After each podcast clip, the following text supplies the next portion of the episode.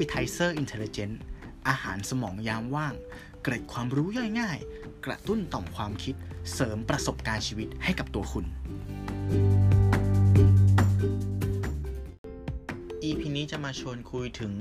ประสบการณ์ การได้รับเงินเยียวยา 5,000 บาทจากภาครัฐ และก็ข้อคิดที่ผมได้จากมันนะครับ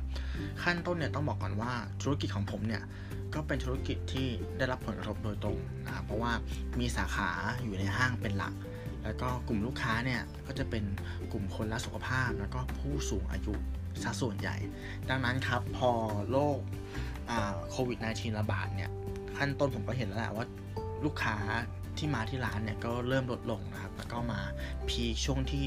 ทางรัฐเนี่ยสั่งปิดห้างนะครับก็สาขาทั้งหมดในห้างเนี่ยก็โดนปิดแล้วก็ต้องมาาขายเฉพาะตรงครัวกลางแล้วก็ส่ง Delivery เอา ยอดขายก็หายไปเยอะ ผมกับเพื่อนๆเนี่ยก็เลยลองไปกรอกข้อมูลในเว็บไซต์เราไม่ทิ้งกันดูกรอกไปเมื่อต้นเดือนครับ เคสของผมเนี่ยก็ได้มีแมสเซจมาบอกว่าให้ส่งข้อมูลเพิ่มเติมเพื่อรับการพิจารณา ในช่วงประมาณกลางเดือนเมษายน และล่าสุดก็คือเมื่อวานครับวันที่ 20 27 เมษาตอนตีหนึ่งก็มีเงินโอนเข้ามาที่บัญชีผม เป็นจำนวนเงิน 5,000 บาท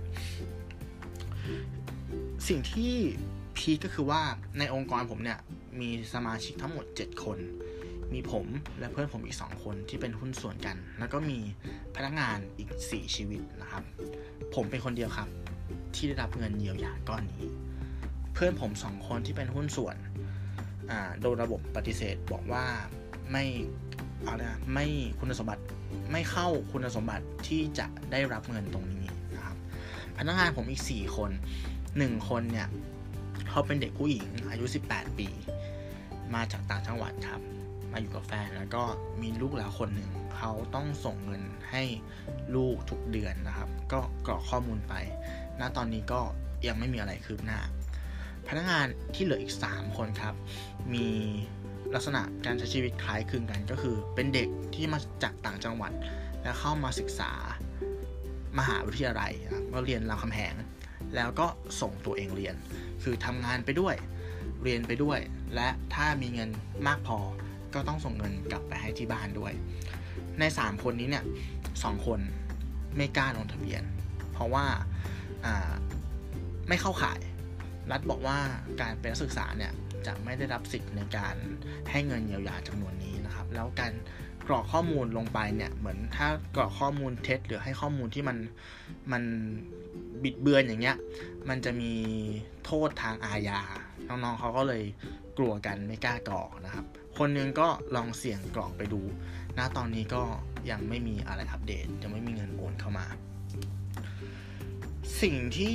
ผมทำกับเงินก้อนนี้ที่ได้รับเนี่ย ก็คือผมแบ่งสรรปันส่วนครับ แล้วก็แบ่งเงินก้อนนี้ให้พวกเขา ไม่ใช่ว่าผมไม่ลำบากนะ ผมก็ลำบาก ผมก็มีหนี้ที่ต้องใช้ มีรายจ่ายที่ต้องจ่าย แต่ผมมองว่าความลำบากของเราแต่ละคนอะ่ะ มันไม่เท่ากันลำบากของผมอะ่ะ ผมยังพออยู่ได้ ถ้าผมประหยัดมากขึ้นนะครับทำอาหารทานเองแล้วก็ งดซื้อของฟุ่มเฟือย แต่ความลำบากของพวกเขาเนี่ยบางทีมันอาจจะหมายถึงการไม่มีข้าวกินเลยนะ การไม่มีเงินส่งให้ที่บ้าน ไม่มีเงินจ่ายค่าหอ ไม่มีเงินผ่อนรถนะครับ ผมมองว่าคนกลุ่มนี้เนี่ยเป็นฐานอะเป็นฐานของพีระมิดของของของประเทศเรา เป็นกลุ่มคนที่ได้รับผลกระทบมากที่สุด แล้วก็ยังเป็นกลุ่มคนที่ ขาดแคลนนะ การได้รับเงินเยียวยา บางคนเนี่ยลำบากถึงขั้นว่าไม่สามารถเข้าถึงอินเทอร์เน็ตได้ด้วยซ้ำอะ ก็คือแบบลงทะเบียนไม่เป็นกรอกไม่เป็นแบบเนี้ยครับผม มันก็เลยทำให้ยังมีคนที่ลำบากกว่าเราอีกค่อนข้างเยอะ EP ที่มันจะมาชวนคุยเนี่ยจะจะพูดยังไงเดียคือผมมองว่า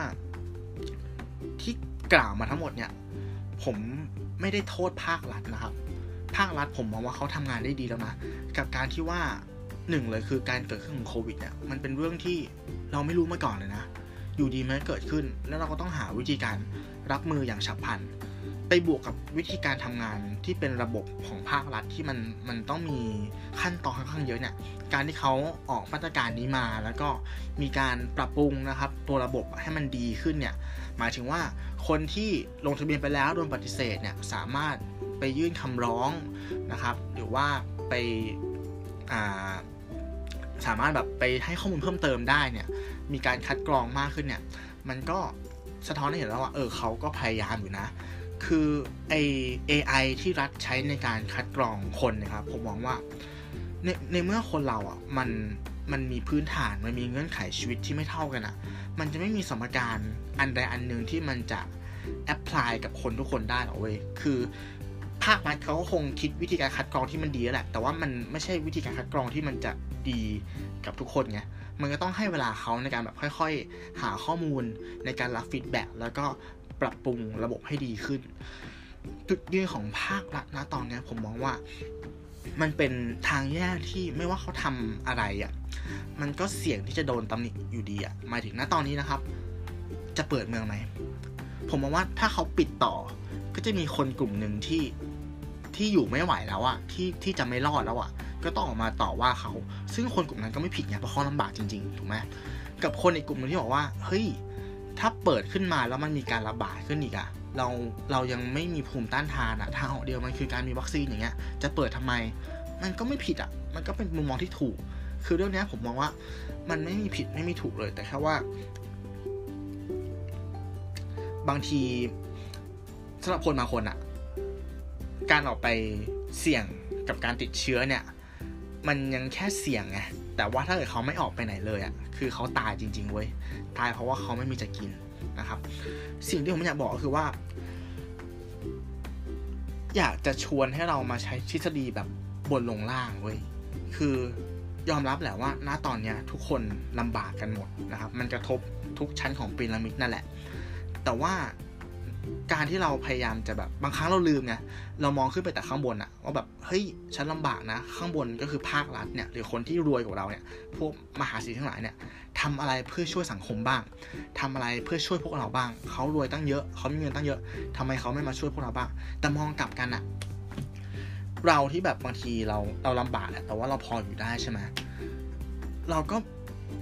ถ้าความ ลำบากของคุณมันมันไม่ได้มากเกินไป คุณยังพอมีพอกินยังพอมีเหลือเนี่ย คุณเริ่มจากการที่คุณมองลงไปข้างล่างก่อนนะว่าแบบเฮ้ยข้างล่างคุณเนี่ย มีใครที่ที่ลำบากกว่าเราหรือเปล่า แล้วเราพอจะช่วยเหลือเขาได้บ้างไหมอย่างที่ผมทำเนี่ยคืออาแบ่งเงินส่วนที่ผมได้มาเนี่ยให้พวกเขาไปต่อชีวิตพวกเขาอย่างเงี้ยครับ มันจะเป็นเหมือนเราจะผลักภาระทุกอย่างให้ภาครัฐ รือให้คนข้างบนอย่างเดียวไม่ได้เว้ยเหมือนเราต้องมันเป็นสภาวะที่ทุกคนอะ่ะ มันต้องช่วยเหลือเกื้อกูลกันนะครับนะเพราะว่าคนที่อยู่ชั้นล่างสุดของพีระมิดเนี่ยผมมองว่าเขาเป็นกำลังสำคัญนะในการขับเคลื่อนประเทศนี้ เขาคือแรงงานของทุกภาคส่วนเลย ไม่ว่าจะเป็นภาคเกษตรกรรม ภาคอุตสาหกรรม ภาคการบริการนะครับ เขาแทรกซึมอยู่ทุกส่วน ถ้ามองว่าประเทศอะมันเหมือนกับเป็น เป็นพาหนะขนาดใหญ่สักอย่างนึงอะคนชั้นล่างสุดพวกนี้ครับเขาเหมือนเป็นน้ำมันไว้เป็นเชื้อเพลิง ให้เราเนี่ยสามารถขับเคลื่อนและก้าวไปข้างหน้าได้นะครับ ลองลองดูครับผมอยากรณรงค์นะ คือไม่ได้โลกสวยนะเว้ยแต่แบบอยากจะรณรงค์ให้แบบเออคิดกันนิดนึงว่าแบบว่าเราสามารถเราณตอนเนี้ยที่ทุกคนก็ลำบากเนี่ยสามารถช่วยเหลือใครได้ไหมเวลาจะไปซื้อของเนี่ยจะกินข้าวเนี่ยลองเปลี่ยน mindset ไหมว่าเอ้ยเราเลิก ทานพวกร้านแบรนดิ้งไหมแล้วไปอุดหนุนพวกแบบร้านข้าวแกงข้างทาง ร้านอาหารตามสั่งหรือซื้อของจากร้านโชว์หวย สักเดือน 2 เดือนไหมคือคนพวกนี้เขาสายป่านเขาไม่ยาวอะ่ะ การที่เราไปซื้อเขาเนี่ยอะจริงอยู่ว่าเราอาจจะจ่ายแพงขึ้นนะ ใช่ไหมครับ แต่มันคือการยืดชีวิตให้ให้คนกลุ่มหนึ่งอะนะครับ แล้วของหลายๆอย่างเนี่ยพยายามลองสังเกตดูครับว่า มันเป็นของที่เจ้าของของชิ้นนั้นอะเป็นคนไทยหรือเปล่า เราจ่ายเงินไปเนี่ยเงินมันอยู่ในประเทศหรือเปล่า หรือมันเป็นของที่เจ้าของเป็นของต่างประเทศ แล้วเงินมันไหลออกไปนอกประเทศนะครับ คือนี่แหละครับ การที่เรานึกถึงคนของเราก่อน นึกถึงคนที่ลำบากของเราก่อนเนี่ย มันเหมือนเป็นการช่วยเหลือเกื้อกูล ถ้าพูดถึงร่างกายเนาะ อันเนี้ยมันเหมือนเป็นการสร้างภูมิต้านทานภายใน เออ เราไม่รู้เลยเว้ยว่าไอ้สภาวะวิกฤตตรงเนี้ย มันจะอยู่กับเราไปนานแค่ไหนอะแต่การช่วยเหลือเกื้อกูลนั่นแหละ มันคือภูมิต้านทานอย่างนึงเราอาจจะไม่ได้หายจากมันเหมือนเราใช้วัคซีนนะ แต่ว่าอย่างน้อยคือแบบว่าเราก็มีสภาพร่างกายและจิตใจที่แข็งแรงขึ้นอะแข็งแรงพอ พอที่จะแบบว่า ใช้ชีวิตอยู่ในสภาวะแบบเนี้ย เออ แล้วก็รอจนวันหนึ่งที่มันมีทางออกของปัญหาจริง ๆ เกิดขึ้นมา ผมเชื่อครับว่าเราเนี่ย ถ้าเราเอาใจใส่กันมากพอ เราจะผ่านไปได้ ก็ขอบคุณที่ฟังกันมาจนจบนะครับ หวังว่าพอดแคสต์ตอนนี้จะมีประโยชน์กับพวกคุณ